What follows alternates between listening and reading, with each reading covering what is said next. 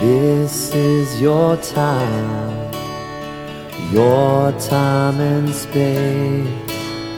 There's no dream too big for you to chase. I had a girlfriend, I had a car, I had a good job, like it was paying all my bills, like like why am I feeling depressed? Like I thought it was something wrong with me or something. Like you just can't explain it. And little did I know that during that time and even going back to like drinking and all of that environment, it, it's sort of like going back to the, the the quote by Nikola Tesla. He says, "If you want to understand the truth of the universe, you want to think in terms of energy, frequency, and vibration." When you trust without That was Sergey Brasnikov from Power Surge Wellness. This is Dug It, the podcast. Maya here Maya This is your time Your time and space There's no dream too big For you to chase Welcome to Dug It with my friend Serge from Power Surge Wellness, uh, the Russian plant powered mafia. He's a friend, my PT, and just a legend of a guy. And um, I've known Serge for a little time now, but haven't known his full story. And he, he said he had a really interesting backstory because you know he's one of those guys who's so motivated, disciplined, eats ten bananas a morning. Maybe don't know, maybe even more bananas. I thought I was bananas, and this guy has about 20 bananas in his car. His car actually smelt so strong of bananas. it was crazy. But anyway, he's a he's a plant powered machine, calisthenics guru, runs marathons for fun. He's got a Power Surge wellness kind of PT inspiration page, and he also does um, the calisthenics and everything on Instagram and manages the Les Mills floor, as well as teaching me handstands and a few things once a week. So he fits a lot in, and we get quite a bit in this story, particularly the stuff around the energy and how he turned his life around from moving from Russia and kind of giving up the sports background to try and find a life here and fitting in with the university scene, the the drinking, the drugs, the Russian and Soviet kind of style of having a good time, and and how he kind of hit rock bottom with that. I, I didn't realize all the all the instance. Well, I had no idea what he'd got himself into. So there's some interesting interesting stories which I was uh, honored for him to have share. And what struck me was how authentic he was with his words. It was, it was like in a flow state as he just kind of poured out his um, his heart, his story, and, and what he's into. So hopefully, it kind of inspires you to do the same and maybe kind of turn the frequency up on your food, relationships, uh, the work you're doing. And uh, without too much further talking, here is Sergi. Think less, experience more, and uh, hope you dug the, the chat.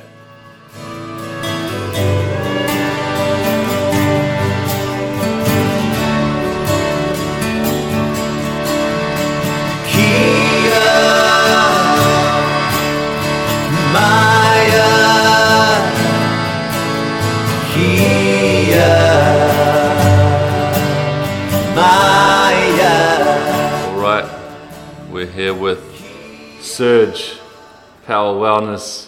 Power what- Surge. Power Surge. Power Surge, right. Power Surge Wellness.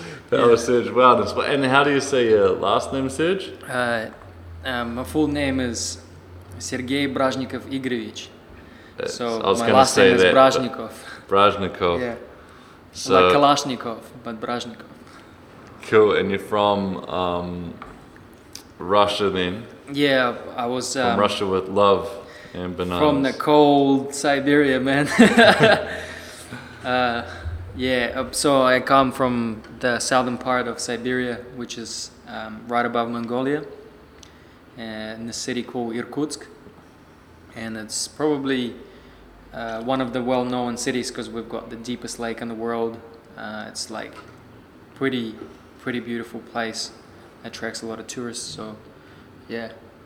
But it's a deepest lake, but it's still a cold. Yeah, it gets very cold. over, does it? Yeah. Yeah. Uh, there's certain parts where you have uh, people traveling and camping, and it's pretty, uh, pretty warm temperatures, and because it's probably far away from the mountains as well, it's a massive lake.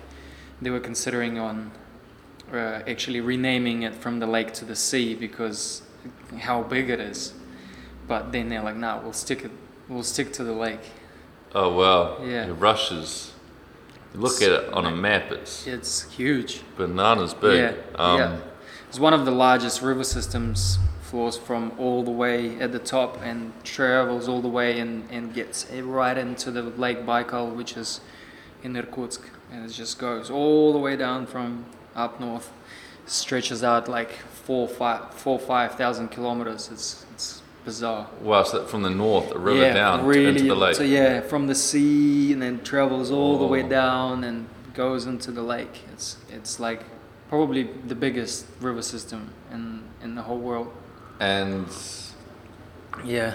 so you grew up there to to what age? Like, what was your family doing, and what were you doing? And Yeah. So we um, we actually well, I was born in uh, in the place called Chernigovka, which is like a village where my dad served in the military, and um, that's closer to Japan.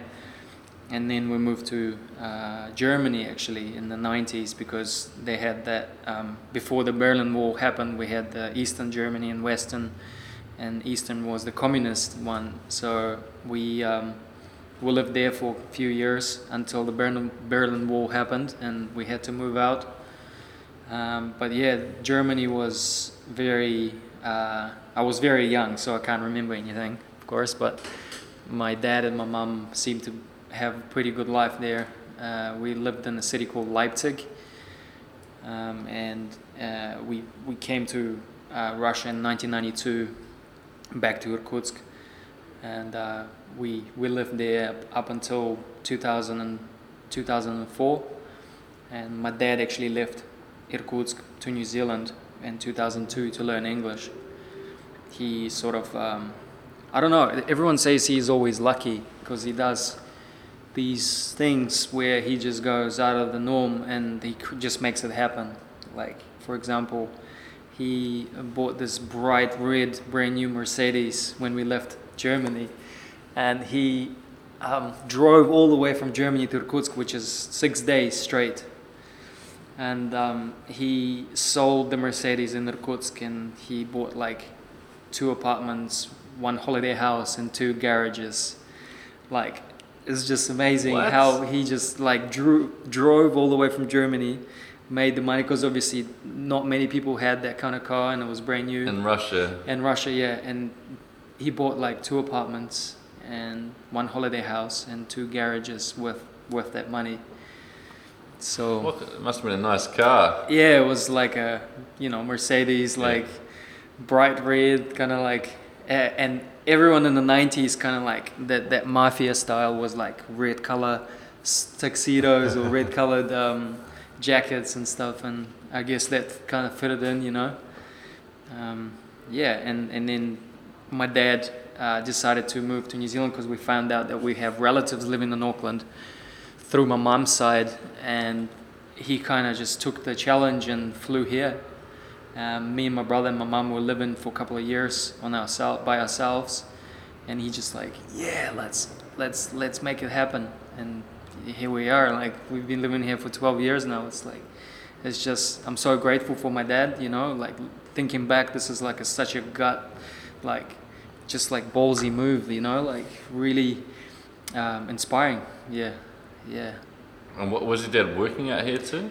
Yeah, he, he found a job through this woman who was dealing with a lot of Russians and immigration, and she was helping a lot of Russians to immigrate to New Zealand. And she she actually lived in Hawke's Bay, uh, and that's where my parents still live. They live in Napier, and she, well, this lady who was, you know, working with immigration, she helped quite a lot of Russians to to find jobs and that. And my dad did find uh, an electrical electrical job which he sort of ties back to what he did back in Russia. he was an electrical engineer on jet planes and and and uh, cargo planes and stuff like that. On top I'm all. I'm all good. Yeah, Um, yeah. We're just drinking some of the Global Tea Hut.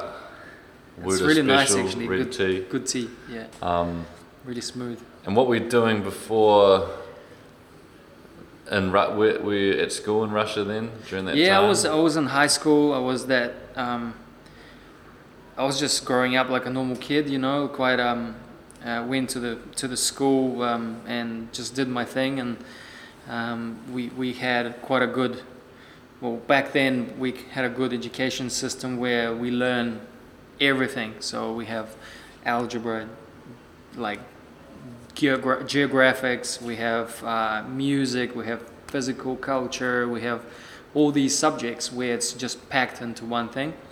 And um, I guess it's like broadens your knowledge in terms of everything. And um, even like just marching and disassembling AK-47s, like we, we had a subject which uh, is called obage, which means surviving in extreme environments. And so they teach you how to set up a, a camp or uh, get the fire started, um, how to survive in extreme environments. It's just like, wow, like where do you get that sort of stuff, you know? Wow, that's great. I actually want to do that with Yeah, Ben Logan from New Age Primal down south. Do Yeah. those, get Yeah. those some of those skills back. Like, yeah.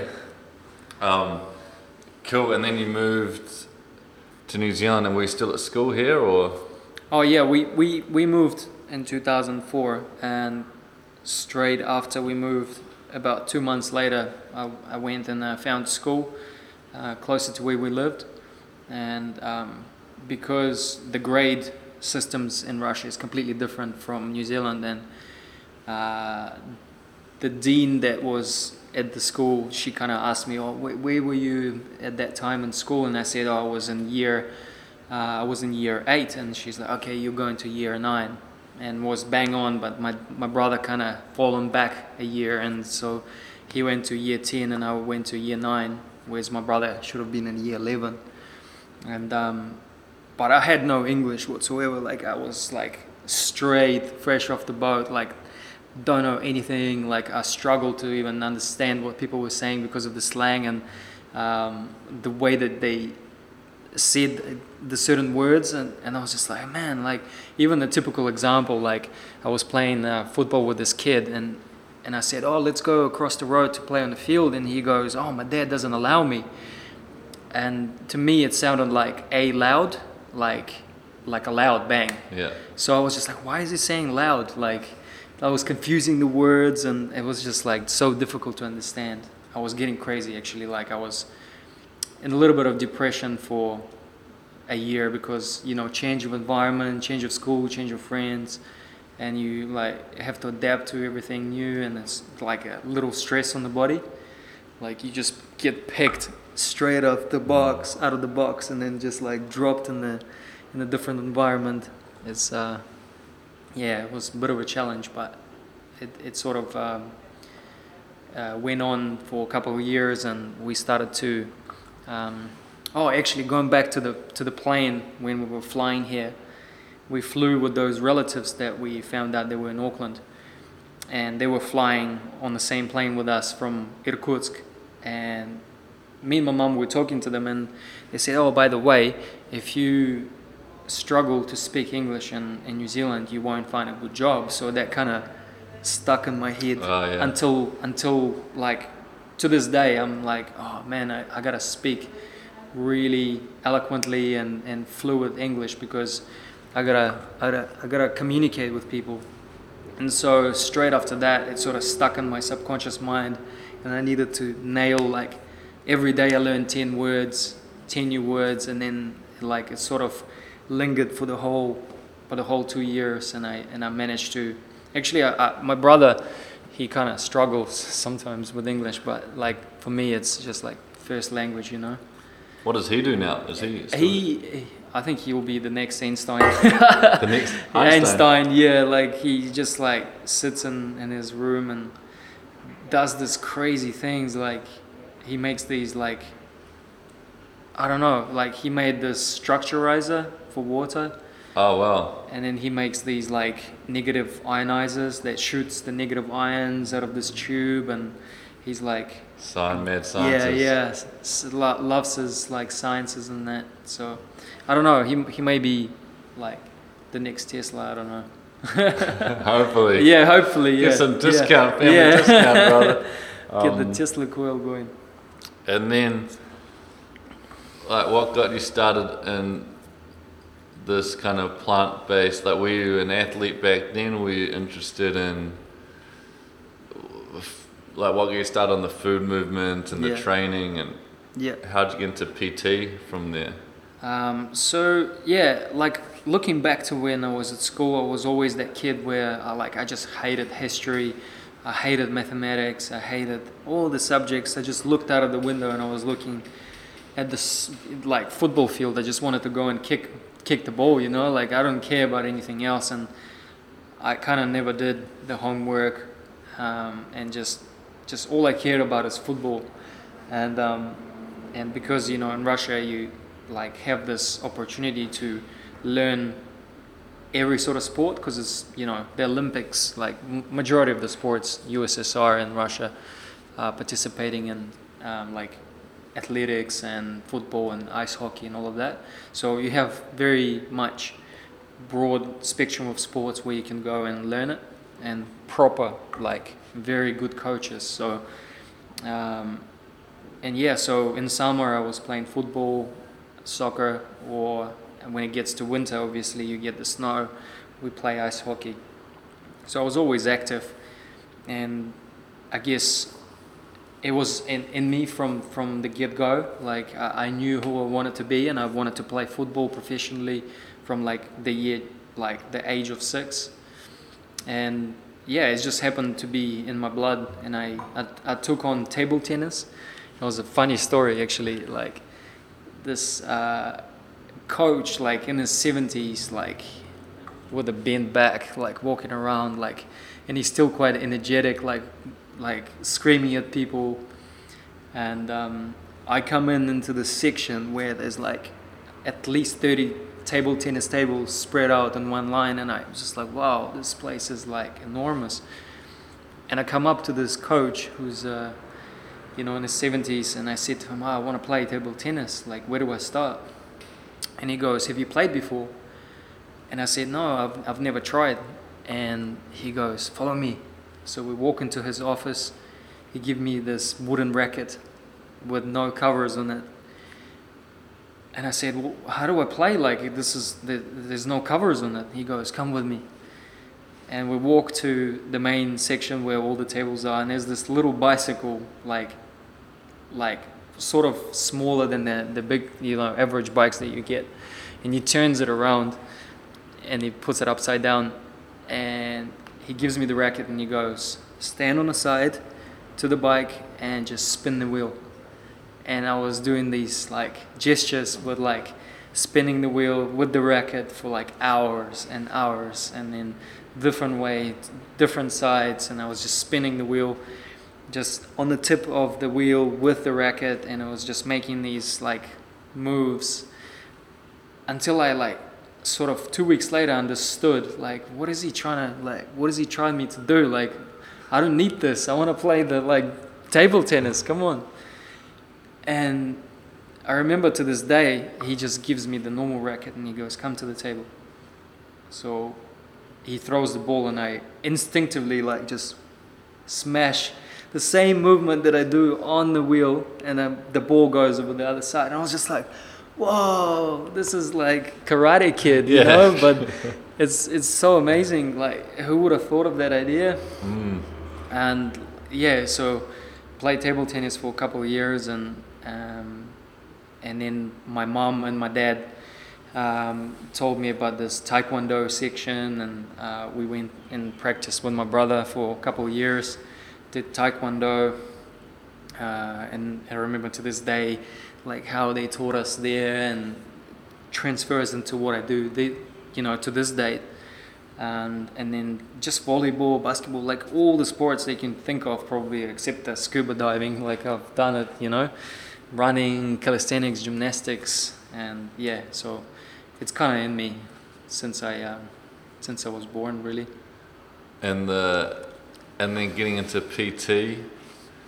Yeah, there was uh, no, there was actually a, a whole journey itself. Uh, um, personal training kind of just emerged from my um, my little uh, sort of how do you say it bad rough patch of my life. So I um, I was playing football in Napier in Hawke's Bay, and that kind of like got me going for a few years, and I was you know getting quite good with it, and we were playing in uh, regionals and playing for Hawke's Bay first eleven, and uh, and we were playing rips, and it, it was really good um, system. I had you know a good sort of like a regime, and we were waking up early, playing, practicing. Like it was really good like environment to be in, and then straight after I finished school, I kind of understood that I'm not getting anywhere with it because you know New Zealand is all about rugby, uh, and and there's not much football going on in New Zealand. So I kind of just thought maybe I should go to university and expand my horizons and maybe learn to get to get me somewhere because you know like that's what the normal people do these days. They just go to university get a job so yeah so it's it's very um, for me it was very different environment because I always all about the sports and and um, going to university was just like man this like scary like this is new. And I remember when I moved to Auckland I sort of just gave up football and I started going to pubs and partying and and it was so much fun. Like we were just like you know like my dad even my mom said you know cherish these moments at university because they are the best moments. Because after that you're gonna be thinking man i wish i went to university back like you know i gotta work now but university is the fun fun environment to be in because you kind of like just meeting new people and partying and exploring these different things. So yeah the first year was experimental. Me and my brother were uh, living in the student village where we like drank partied and occasionally went to university. What we studied. uh, I was doing bachelor's of uh, business studies, so I was uh, majoring in marketing, and there was probably well, it normally goes for three years, but it spread out for four and a half because I I failed a few subjects in my first year. um, my brother failed miserably because he, he partied like me, but for some reason he failed like five subjects out of eight in one year, and I failed two, which sort of you know uh, approved like for the second year I, I had an acceptance where, where my brother is you know he got declined because he failed too many subjects, and yeah, so my brother was like, "Oh, this is not for me," and I and I stuck to it, and I'm kind of glad that I did.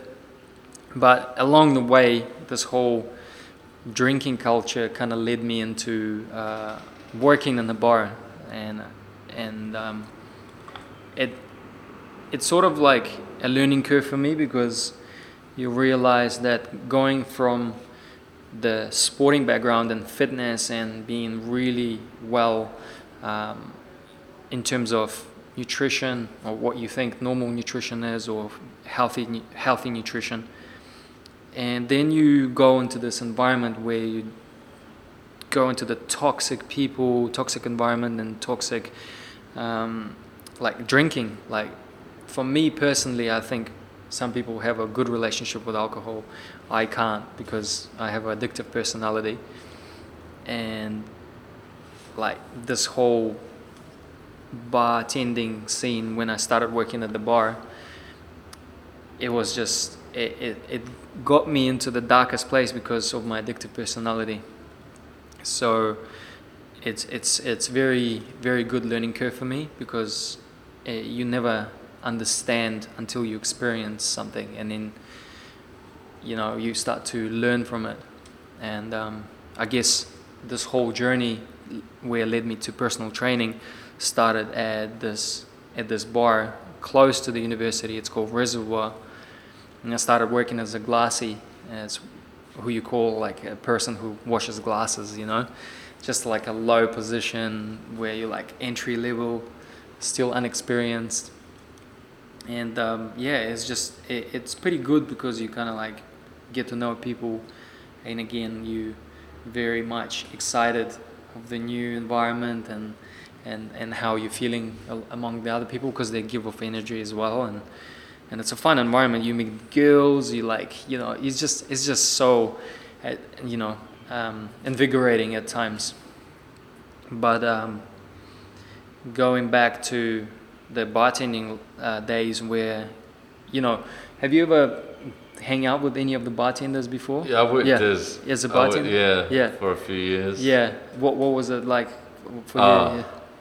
Just late nights. Like my hearing is the main thing. I kind of oh man start to lose. Like the. I just remember coming home smelling of smoke and the and the the noise. My ears would always be ringing, and it'd be like five in the morning. You stay for a work, Yeah. a drink after work, Yeah. and like I said, I'd just be because you want to meet girls mainly. Yeah, you want to have a good yeah, time, yeah. and and so you kind of like you're out with everyone, Yeah. and you work at a cool bar, and it, it was just like, what else do you do on a Friday, Saturday night? Like everyone goes out, so Hmm. Yeah.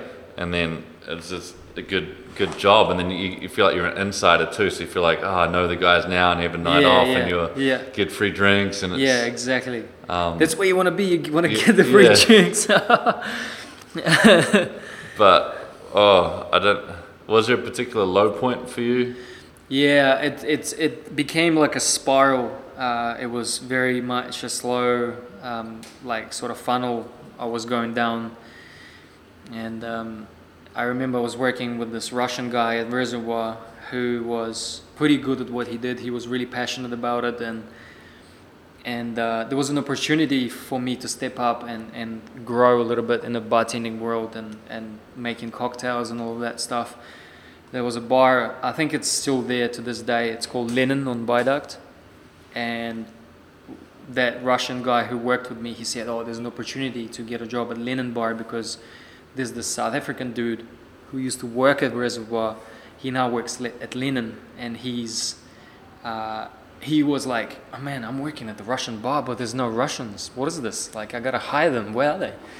And so he started hiring like all these Russians and girls and guys, and and he got like a massive team of like ten people, and they're all Russian. And little does he know that having too many Russians in one place can be disastrous. um, but yeah, it, we started working at Lenin Bar with um, with my man Igor, uh, who worked with, with me at Reservoir, and and again it was just it, it was a new environment. It was much bigger club, and it was more of a nightclub rather than a bar. And again, we we we worked up until like 6 a.m. sometimes, serving thousands of people through the night, and it, it, it was much more on the scale of drinking. It was much more intense.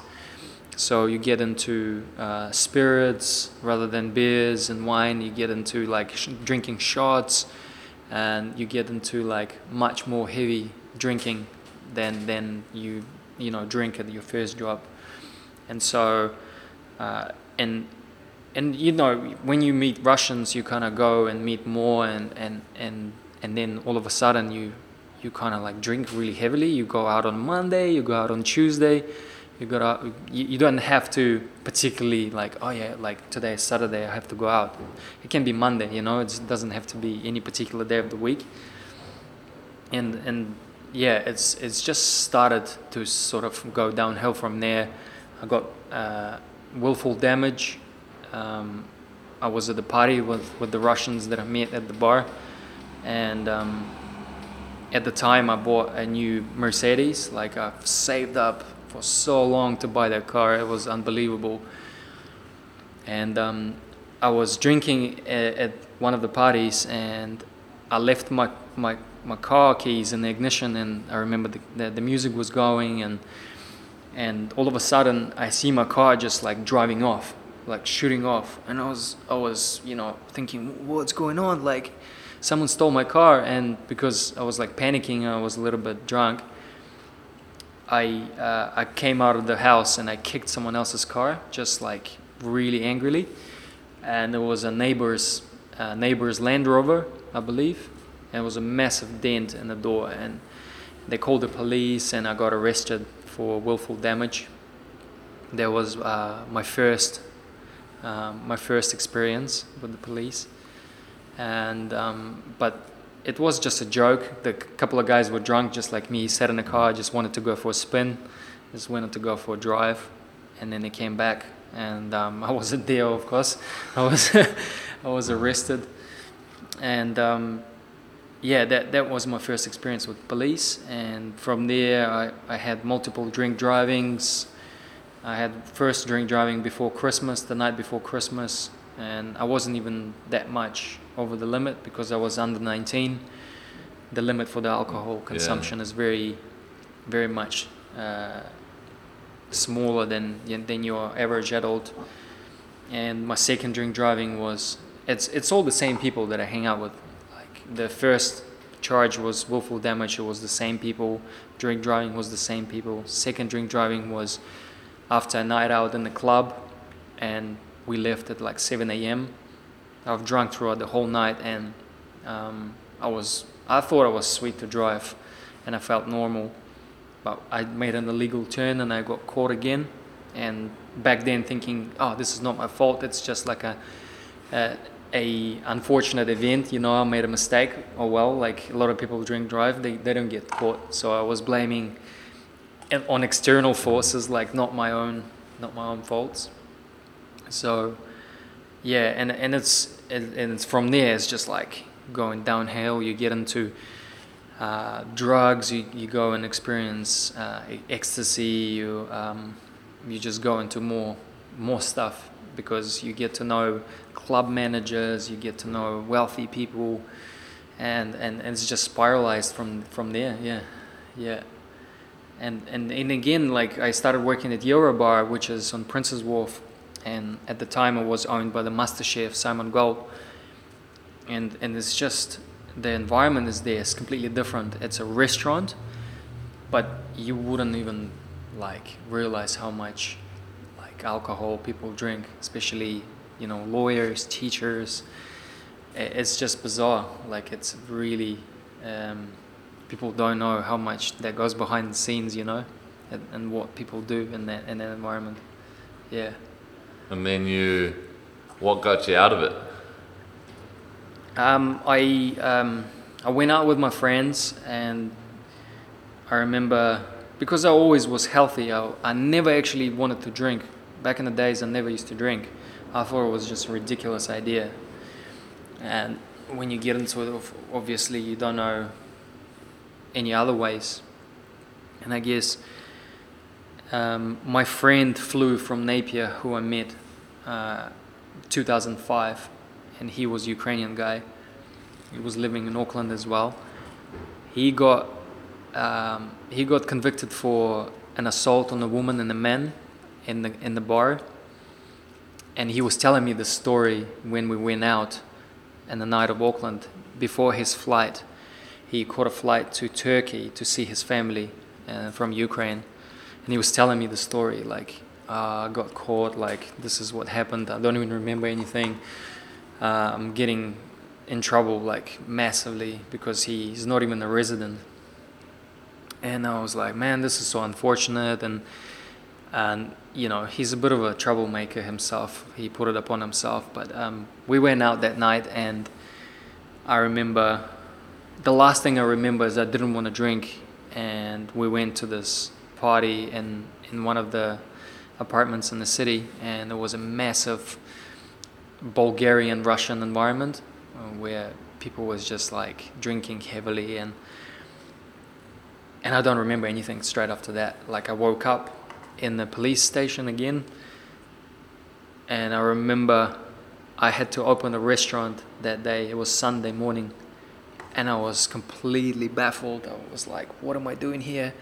I can't remember anything, not even a single um, single moment. Uh, I'm panicking. I don't even know what time it is. And um, like the, the time was dragging, slowly ticking because I was like thinking too much and about two hours later, one of the police guards comes in and he said, "Oh, you've got done for an assault." And it was just like a nightmare. I was sitting there like devastated. I'm like, "What have I done? Like, I can't, I can't even remember a single thing." And I was thinking I was dreaming, like it was just a bad nightmare, but obviously it was real. And um, I ended up just being really intoxicated, and I assaulted someone. And I think that was the catalyst for for thinking like this is um, this has got to stop. Like, what am I doing with my life? Like, I'm I'm completely destroying myself. Like, I'm not getting anywhere. And you know, and and again, you're trying to blame others for it, but then you're thinking, shit, I gotta I gotta pick my um, pick myself up and get myself out of there. And so, I guess for me, back then, I I had the willful damage, two drink drivings, and an assault charge all close together, and I had a chance of getting deported from a country because these all convictions were quite close together. And all I did was go to the gym. I signed up at Les Mills. Go to the gym, go to court, go to the gym, go to CADS, Community Alcohol and Drug Services, and go to uh, anger management course and um, I, I like I, am not an angry guy. Like I wouldn't even head a fly to be honest. Like, and I was thinking, man, like I'm not angry. Like look at the people that sit next to me. They're completely out of control. They like almost want to fight you at the actual anger management course. Like you know. and yeah, so the CADS thing. I think the CADS thing was really helpful because you know that Alcoholic Anonymous you mm. go into that crowd and people had to introduce themselves like hi my name is serge i'm an alcoholic. And there was one guy who walked in into the room. Sorry my bad. Oh, good. should have turned it off. There was one guy who walked into the room who was really well dressed. He had nice shiny shoes really well groomed. And the guy was like just sitting down and, and I was thinking, what is he doing here? This is like a wrong room for him. he should be at work dealing with like important, um, you know, uh, things. And, and there goes his, his um, sort of turn where he goes, hi, my name is um, Jack or whatever. I can't remember his name. And he goes, I'm an air traffic controller and I'm an alcoholic. And I was, I just, I just thought to myself, wow, there's a lot of people that have a problem. And, you know, there was a guy who was completely out of control. He was just not making any sense. And I thought, man, this is not me. Like, I, I have no problem. I was walking into the place and I saw billboards on the way to the to the CADS, and it was like a Heineken billboard next to the CADS. And I said, "Oh man, I felt like drinking when I was coming here." And and the guy who was running the whole thing was just looking at me very angrily like what are you talking about? We're here to solve problem not not to create some. But then i thought man maybe i do have a problem. Like i need to i need to step out of this. And something like stuck in my head and just said i don't want to be that guy. Like i don't want to end up brain cell dead like person sitting there like not thinking about like anything just alcohol and drugs and relying on that. So and I think I slowly, um, I still went out and I slowly got myself out of the environment. Like, and and I remember one day I just said to my friend, "Man, I'm giving up drinking," and he said, "What?" Oh man, come on! You already said this like so many times. We've we've, we've we'll drink next weekend. Don't worry. And since that day, I haven't even touched like a sip of alcohol. Like I haven't drunk for since 2013 really? Yeah. Yeah. It's it's a very um, it was the darkest moment because you you you end up thinking like you're gonna get deported back to Russia your family's here and you you can't get a job because you've got convictions and and it's just a very scary moment. But happily that that all of these events happened for a reason and I got discharged and and um, I managed to pick myself up and and get myself healthy again. And I started looking into extreme things again, being very addictive. so I, I switched to I gave up drinking the next day. I went vegan, raw vegan, uh, and and I just started like completely different life. Yeah, it was very um, uh, very hard, but it was it was something that I needed. Yeah. How did why the diet change too? I um I I've um because I was training like a body like a normal bodybuilder and I was eating lots lots of protein. And when I was working at Euro, even though I was drinking, I was still like going to the gym five times a week and training quite a lot. And I was eating like like one of my shakes included like seven raw eggs and then a cup of milk, two scoops of protein, and then uh, a banana. So like this is, was my like first shake in the morning, and very very protein, high protein diet. I felt like space heated, and I felt very. Uh, very insecure, anxious, and also maybe it was related to alcohol because it's still kind of like a poison, I guess, for the body. But you feel very, um, you have no thoughts in your mind. You kind of sitting there and thinking like, what's going on? Like, uh, am I dumb? Because there's nothing coming into your head, and you're relying on coffee because you're thinking like, oh, you, you might need like stimulants or something. Like you drinking Red Bull coffee to pick yourself up, and you start to like function a little. But you just like hey you, you think you're eating normal, like I would have a sandwich with salmon and cottage cheese, but like for me it wasn't working. And my dad my dad like started doing this white bamboo breathing, like kind of like Wim Hof stuff, and he had liver problems since he went to Afghanistan war in the 1980s.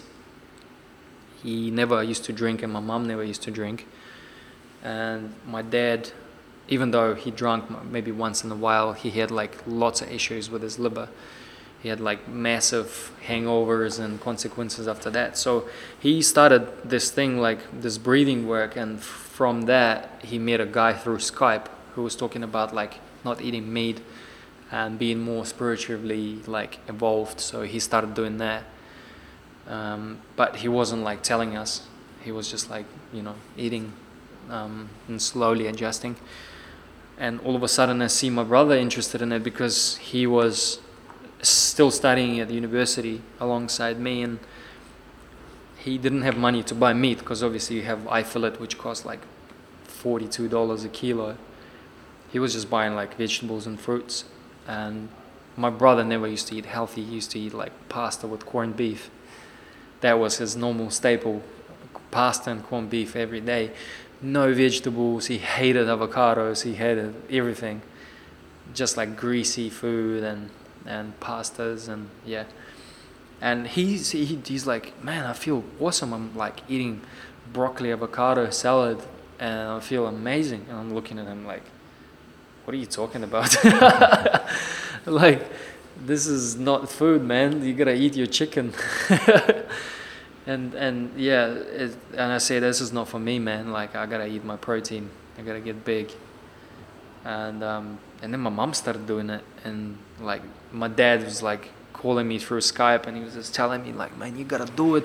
This is the way. Like this is like amazing. You gotta trust me. This is. I was like, nah, man. Maybe I'm 50. When I'm 50, I'll I'll, I'll jump onto the bus, but this diet is not for me. And and I think maybe because they a little bit influence and I was like when they told me about like the word vegan itself like I didn't even know that existed it was very um, new like term that you'd never heard of. I heard about vegetarians but I never heard about vegans. Like what? Like this is aliens? You know but um, and then yeah and I just like sort of intuitively um, went into it and I said like I gotta try it. And man the detox was heavy because like like i was doing drugs and i was drinking alcohol and i think all of that was just coming out on me. I um i lost a lot of weight uh, excess weight because i was overweight and i never really thought about it. It's when i looked at the photo one of the photos i was like man i look chubby. I gotta i gotta get myself into shape.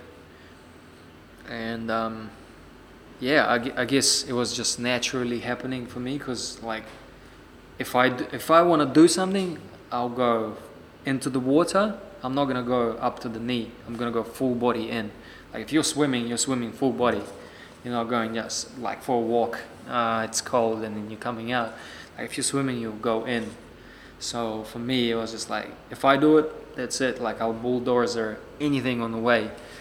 So like I was just like testing this new nutrition and I was buying like boxes of bananas from like the farmers markets and yeah it was very um, very new but it was hard because I was detoxing quite a lot. I remember I was working at Les Mills when I changed my career. I couldn't even walk upstairs because from the shit that was coming out of me like the blood the toxic stuff that was like sitting in like I was just detoxing heavily um, and that was one of the things that my brother told me you gotta go through this bec- before you actually feel better. Because you meant I, I mean you eat the way that you eat for so many years and you expect to feel better two hours later or two weeks later it's not gonna happen. So yeah. That was a bit of a learning curve for me.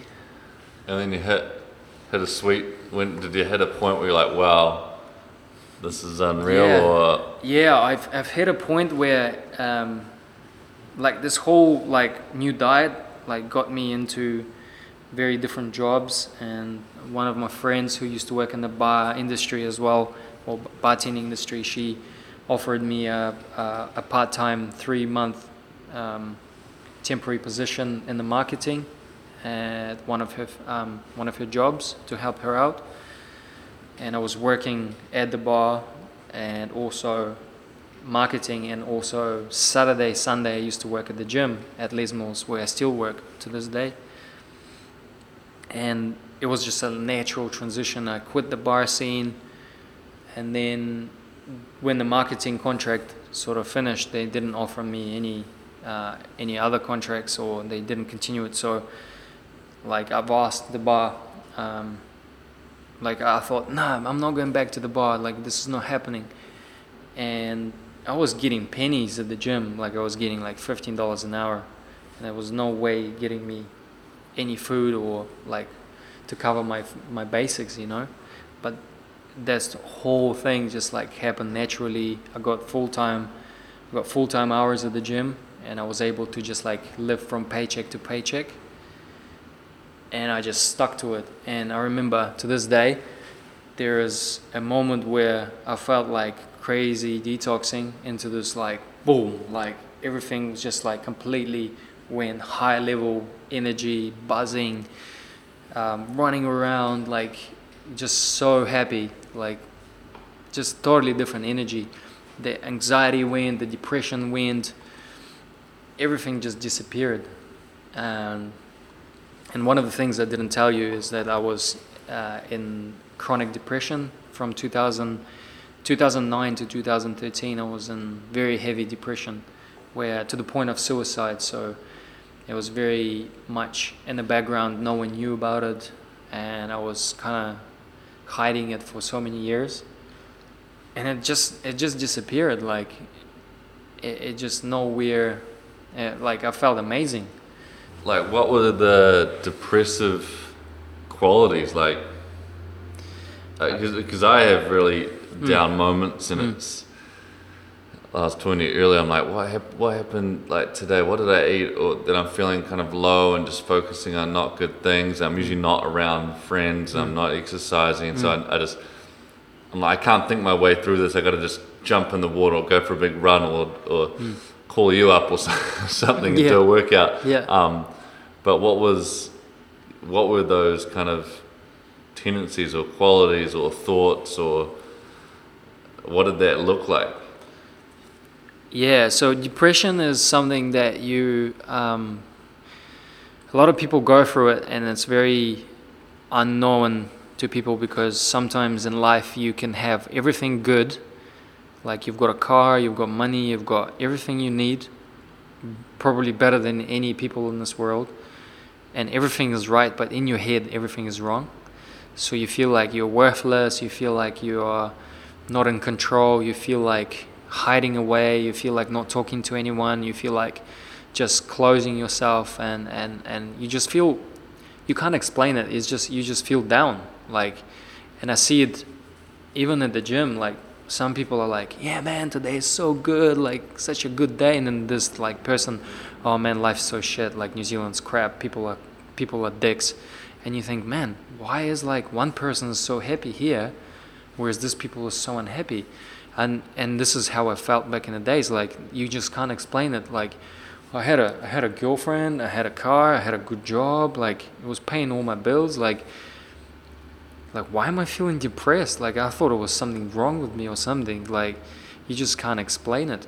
And little did I know that during that time and even going back to like drinking and all of that environment, it, it's sort of like going back to the the quote by Nikola Tesla. He says, if you want to understand the truth of the universe, you want to think in terms of energy, frequency, and vibration.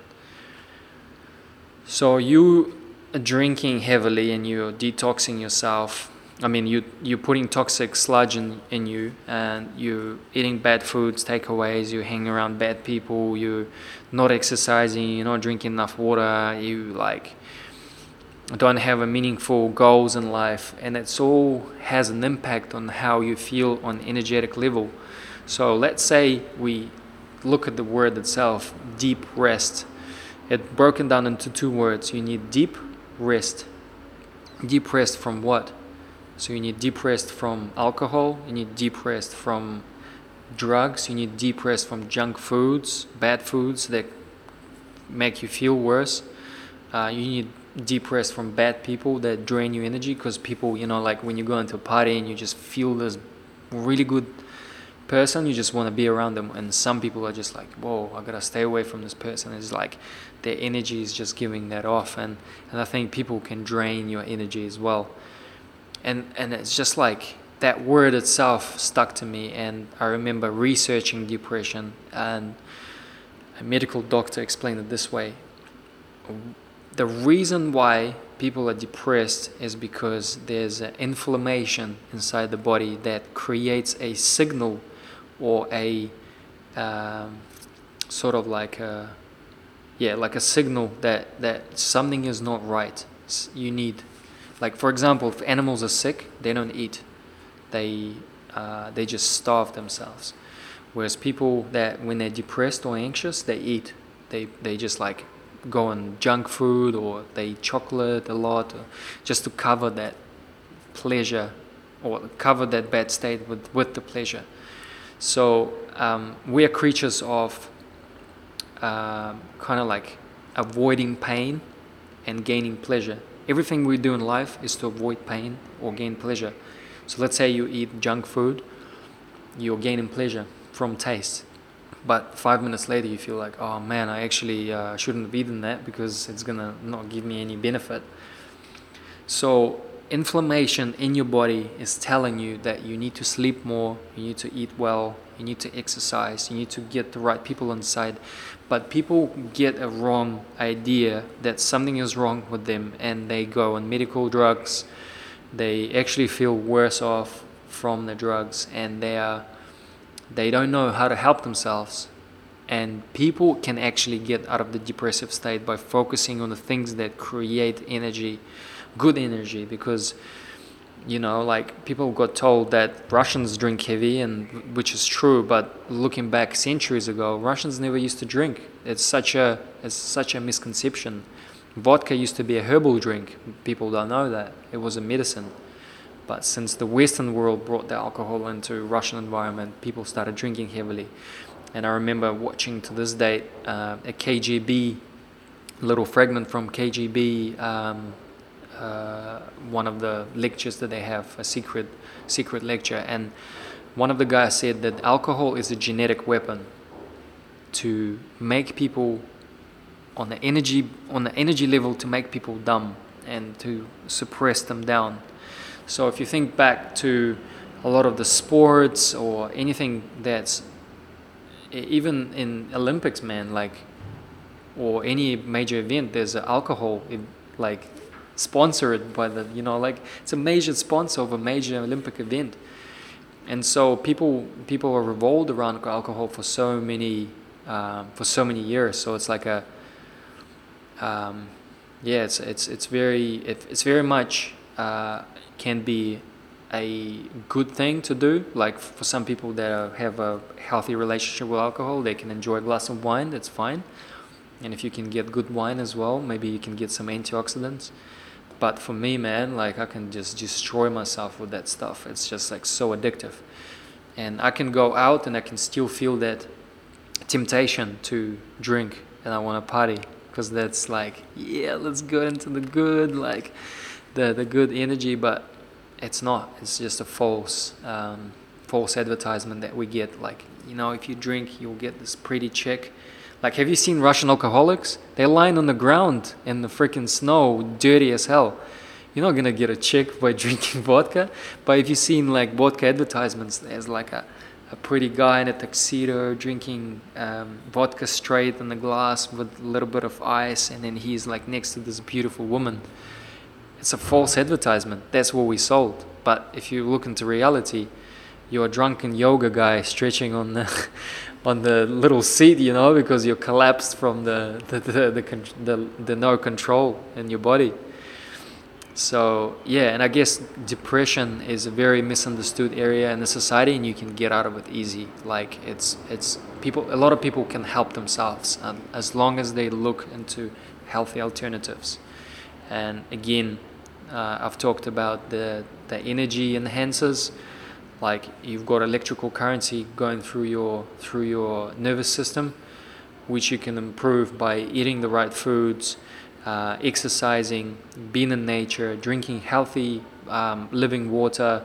You can um, have meaningful relationships with healthy people that grow you that nurture you instead of putting you down. Um, again being in the right environment like temperatures not extreme temperatures. Um, and then also having meaningful goals in life and also just just basic things that create good energy in you and that can can can sometimes solve. Even just have like orange juice squeezed orange juice and sitting sitting on the grass looking at sun like can create so much joy. Like you you don't have to look at like oh what pill do i need to drink from from curing this sort of disease? Or we can sometimes get into the more complex stuff and complicate things rather than simplify them, you know? Yeah. And what, what works for you now? Like, what do you try and have as a staple in your, because you're training hard, like one yeah. arm handstands, yeah. doing big runs, yeah. and like, and uh, I remember you told me you'd have like two bunches of bananas for breakfast. Yeah, that's very, very much one, so. one extreme to the other, but it's a good. Yeah. Ex- um, but are there any any kind of rituals or routines you try and keep in your day, like a meditation or a workout or a green smoothie or something, or is there what what kind of keeps you going now? Was I it just all part of it?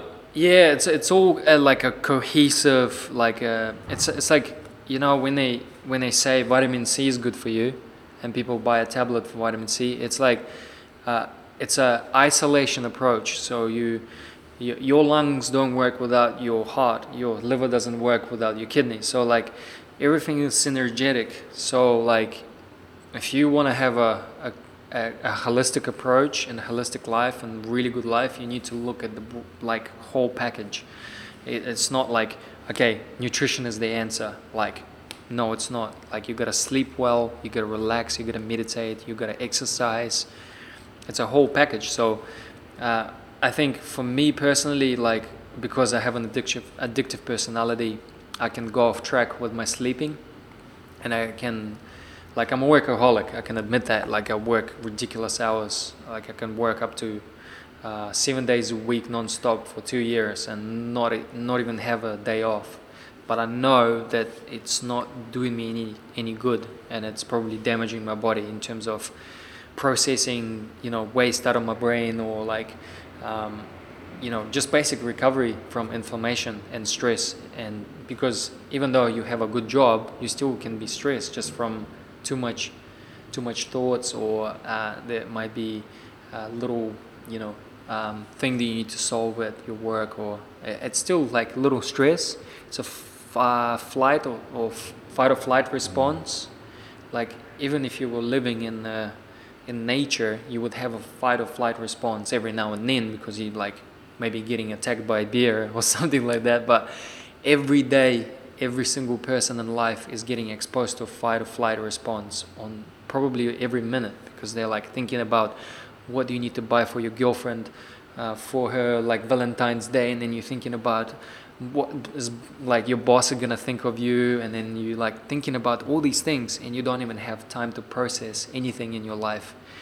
So I think it's like holistic approach is the best way to do it, like because one dogmatic view, like okay, nutrition is the answer, is not because you got to do everything well, and it's hard to do because you know like we want to be successful in life and want to have you know monetary um, you know like savings and be like stress free because you know money is important to live and be be able to afford things that we want to afford um, and I guess everyone like nowadays I know they have two three jobs just to afford the things that they want to afford so it's like you're you're reducing your sleep and you're reducing some of the things that you can you know use as a as a benefit to your health. Um, and it's harder to do because you know everyone's gotta eat, sleep, and and have shelter. Um, and I guess one of the things that I got into when I was working as a gym instructor at Les Mills, when I just started working there, is meditation. Meditation is like something that you. It's like this if you put it into give or take approach, so you're giving something to someone or you're taking something away from someone, like if you go to a bank, you borrow the money and you have to return it with the interest. It's applied to everything else in life. So let's say you borrow the energy from coffee, you got to return with the interest. So it's the same thing, you're giving energy while you're exercising, you're taking the energy back and you feel better the next day. So it, everything in life is give or take. You give someone something, you will get some sort of uh, benefit out of it because that if you like give someone for free a uh, piece of piece of like chocolate or something and they appreciate that they might give you something more in return it's it's always like that. So if you meditate you get into that state where you just clear your mind you give that energy away, you clear mind, you have no thoughts, you focus on your breathing, you're giving yourself this like pure energy where you um, just isolating yourself from too much stimulants in life. Like we process thoughts every single second. And so meditation is one of the things where you can just bring yourself, center yourself, focus on breathing. And we know that like the three elements that are important in life is sunlight, oxygen, and water. Most of the living things thrive on these three. And so, breathing, like focusing your breathing while you're in meditation, can increase the oxygen intake. And most of the stressed people that are in fight or flight response, they, they breathe really shallow. So, there you go. Like, meditation can be a powerful weapon that even in America now, a lot of business people, sports teams, they get into the meditation side of things because they know it works, and it's been scientifically proven to increase the mental capacity, the focus, the the um, you know the the presence of being here now and not thinking about anything in the future or in the past. It's just you just get into that like control state where you in control of your life rather than life controlling you so meditation was a powerful weapon for me, and, and I found it really beneficial. I still do it to this day, not to the extent that I did when I had more time, but you still get like 10, 15 minutes before your bed or when you wake up in the morning, and it just gives you totally different day. You can even use affirmations when you meditate. That's one of the most powerful things you can do. You emit the energy out there in the metaphysical form that we don't see, but you can create a powerful message by what you're looking into.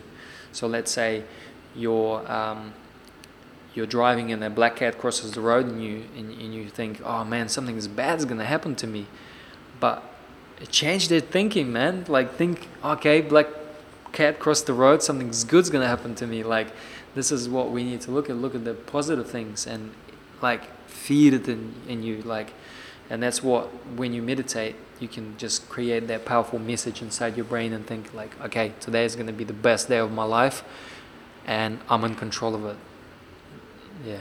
Nice. Yeah. I like that. Yeah. It's very like Yeah. Tony Robbins or you know like loving yourself and Mm. and even Ben Warren was talking about that, the brain releasing chemicals when you Yeah. have those thoughts, the placebo effect so Mm. Yeah. powerful. Yeah. Um we better get you got work at two thirty, we better wrap it up, huh? Oh, we, we still got time. Yeah. Still time? Yeah, we've got maybe ten more minutes. Okay, so. cool. Yeah. Um, what?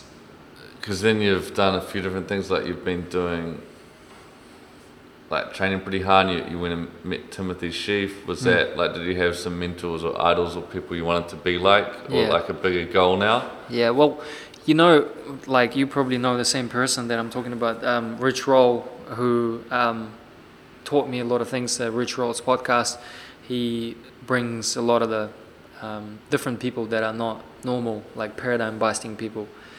People like you. Uh, well, not like dogmatic thinking yeah. people, and, and and one of the people that I really liked on the podcast was Timothy Shieff because he kind of spoke the same language as me, because he was into um, sports and he was in the same nutrition sense and and thinking wise, it was just very similar, and I was really vibrating on the same level as that guy and I was thinking man that would be cool to meet him. And I was um, looking into his videos on YouTube and he had a channel and he was just like very enthusiastic about the whole plant-based eating and, and I was just like man I need to meet this guy. And um, little did I know like I have a, a, a person that I started training at Les Mills who's English and he used to well he's born and bred Londoner and he um, he is a best he has a best friend who is a personal tour manager for Skepta. He's a grime rapper in London. And Skepta has a brother, his name is JME, he's also a grime rapper, but JME and Skepta are kind of like yin and yang. So Skepta is more like into his um, drinking, drugs, and, and, and very heavy grime, whereas um, whereas JME is more like yin. He's more into like he's eating plant based as well, and he's very successful guy, and he's a best friend of Timothy Shieff. So there was like a personal connection through some people, and then what I also found out is that Tim Shieff has a flatmate. Um, her name is Millie, and she used to go to school with Nick Corliss and Jason Corliss in Bucklands Beach in New Zealand. And I was just mind blown. There's like a this connection from both ends and I was thinking, man, this this is like a, a, a sign. I have to meet this guy. And so I reached out to him, and, and we started talking. I started buying his uh, clothing brand, which is called Ethics and Antics, uh, because he is all about the antics and like having fun and training. And he does parkour, and then ethics being an ethical athlete, like an athlete, athlete, athlete. So um, he's more into sustainable living, looking at sustainable clothing that is organic, fair trade. And so I started buying his clothes, and then all of a sudden, like I'm connecting with him, and he's he's saying thank you for supporting his brand. And and I went flying to Europe last year, and and I was like. I texted him and I was like, "Oh, it would be cool to meet up." Like, and I texted Millie, and, and Millie was like, "Yeah, come around. It'd be awesome to meet you." And and there I was. I was just like in his apartment where he films all his like YouTube videos. Uh, it was just like a. It made me realize that anything in life that we want to achieve, we can achieve real easy, as long as we decide is that what we want to do, because the moment you think about something, you create that that thought into action. Action creates into meeting people, going into different places. So just a mere thought about it can can spiralize um, the events that occur in your life. So, like you can create anything as long as you realize that's what you want to do. Like I wanted to meet Tim Shieff, and I made it happen. Like who would have who would have thought that a few years later would be sitting in his apartment eating rice donuts with this guy and like watching UFC and talking about like powerful messages from Coldplay that is like just mind blowing. You're just sitting there like thinking that's crazy. Like, and even though there's such a little thing that that you think is not important or like it's not such a big deal, but it is because if you can manifest that as simple as meeting that person, you can manifest bigger things. You can create something bigger in life and impact on a larger scale rather than just going from day to day and being a normal person. You you have the power to create powerful things in life and you're in control of it. Nice man. Yeah. I lo- yeah. I love that. Yeah. Just when you start looking for something, how you start joining Yeah. the dots and the yeah. Yeah. Universe provides. Um, what's uh, what are you what are you wanting to manifest next? Is there anything? I, I want to be, um, I, I want to have something in terms of what we learn in this world. I want to create something that gives the platform to people to learn. Uh, it, it doesn't have to be anything specific. It can be uh, a physical place where people will learn unconventional wisdom. Um, I want to create something that is a place where you go, where you can learn about meditation, where you can learn about nutrition, where you can learn about uh, the things that we don't normally get taught. Like, who tells you about nutrition? Like, I live with a doctor and he lives off junk food. And I think there's a disconnection between the medical industry and the food industry because you don't get the basic information in school. Like, who knows what where you get vitamin E from? Like, I don't, I, I wouldn't have a clue back then. Like, I didn't even know vitamin E existed until people say, okay, there's vitamin A, B, C, whatever. But we don't get the basic information. So creating that that platform where people can learn and go into the place where you can we can get the basic information, uh, have the testimonials from other people, have these different approaches, and have positive information for people rather than discrediting and reprimanding people that are doing the things completely different to you. So one of the things that I posted throughout my journey on Facebook can be very controversial and people like why are you like you know everyone's different? And so I agree with that to some extent but um, very much so all the animals in nature are the same. They eat the same. They they they look the same even though they might be slightly different. But I think that we can create a positive message by doing and actioning the things that we do. So let's say you're preaching something, you can just do it and not even push it upon anyone. And maybe one day person say, "Oh man, I love your energy." Like the amount of people came up to me at work and they're like, "Man, you're buzzing." Like you know, you open a, a, a gym at 5:15 in the morning and you have these people walking in, stumbling across the footpath and they look like zombies and then there you are you're like hey man how's it going? Like high five Woo, yeah let's go. And they're like man you have way too much energy for 5.15 in the morning. And then the people start to wonder what is he doing? Like that that, that that creating that much energy. Like you can create positive message by just doing what you're doing. You don't have to preach it upon people. You don't have to push it. You can just like fuck it let's do it. Live it. yeah live it and then just just do what you gotta do because you never know who you might inspire Beautiful. Any other books or resources or movies that have kind of inspired inspired you too, or other people other than?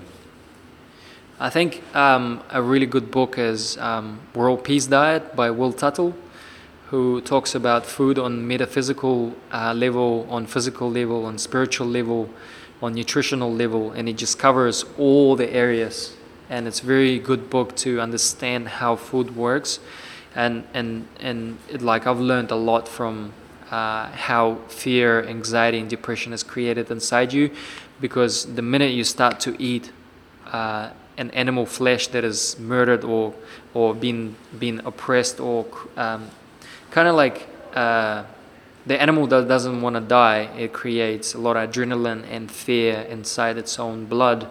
So then you're consuming it, and it creates that absorption in your body. So you feel that same thing that they're feeling because you absorbed it on a metaphysical like level. It's bizarre, but that's what he talks about in the book. Uh, that's one thing. Uh, another book is uh, Biology of Belief by um, uh, uh, Bruce Lipton, and that got me thinking about the epigenetics, which means above genetics, how we can create anything uh, positive or negative by just switching the external and internal environment in us. And um, a third book is going to be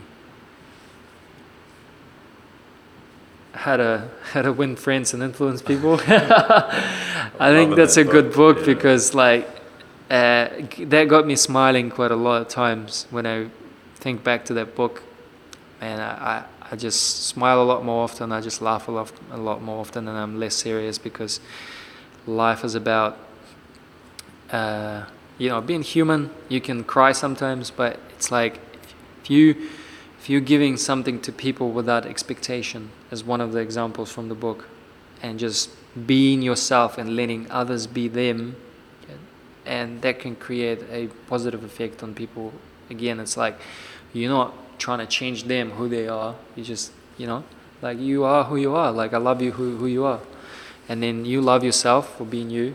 And that's just one thing that you can just do to influence people. You don't have to, uh, you know, change people. Yeah, yeah. I like that, man. Yeah. You're uh, you're inspiring, just doing what you're doing. And uh, as a plant-powered Yeah. machine, what's your favorite Thanks, fruit man. or vegetable?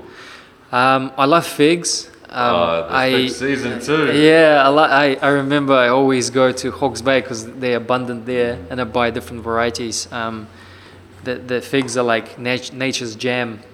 you know, like you break them up and they're like so cre- like so like sweet and, and jam like inside. So that's my favorite, I guess. And last meal, if you had a last, you know, Last Uh, meal today. or just uh, favorite, you know, one last dinner or, or lunch, or have you got a favorite meal you like to make or, or have?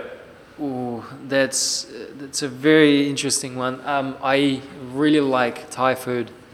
Thai food is like my favorite because you get the the different exotic flavors like ginger, the chilies, the coconut, and lemongrass, and it's just like so um, so exciting to eat that because you just like you know we, we we love the taste. As as as long as we get the nutritional needs we can always look at the taste. We still want to enjoy the food uh, that we eat. So uh, it's very um, unique in some sort. So I love the Asian Thai food. Yeah. Nice. yeah.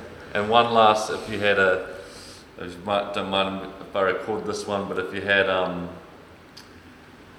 one, or I might even turn it around with the light, so I get you just looking a little bit uh, sharp there, yeah Sergi. If you had uh, one billboard or message or thing you'd like to change or see um, in the world, what, it, what is there anything that pops to mind? on the billboard Or just like a message for people, you know? uh, rule number one don't be a dick Uh, genius.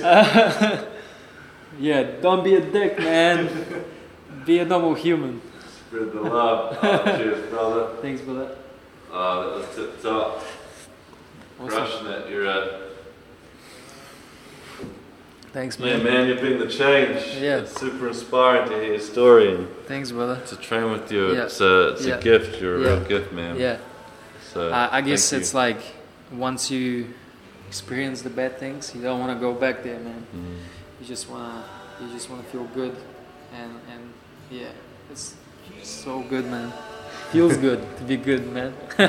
Ah, yeah. Thanks, thank you so much, man. Thank yeah, you, appreciate it. Sergi. We'll do it again soon. Yeah, brother. Some adventures on the way. to grow. Cool. Thanks to you. Thanks to Serge. Check him out. I'll include all the show notes in the comment section or in the in the show notes section. If you want to check Serge out, Surge Wellness is his page on Instagram and Facebook.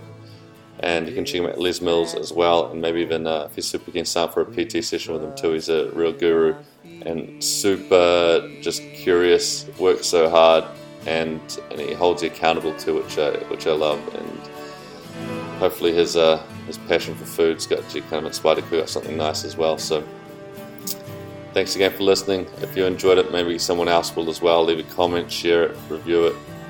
uh, even a review for me too. I know I need some uh, work with the inclination, with the intros, the outros. Always striving to get better. And uh, from another kind of hero of mine, this is Franco from the Gayatri playing us out. He's had a similar story of uh, riding the waves, ups and downs, and, and creating something beautiful out of it. So enjoy, think less, experience more. Thanks again for tuning in.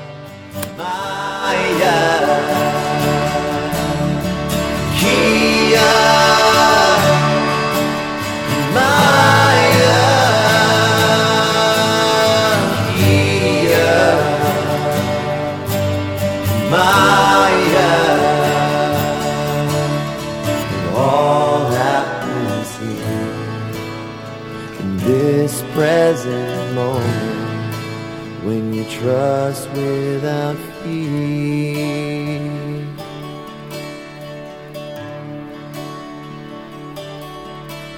When you trust without.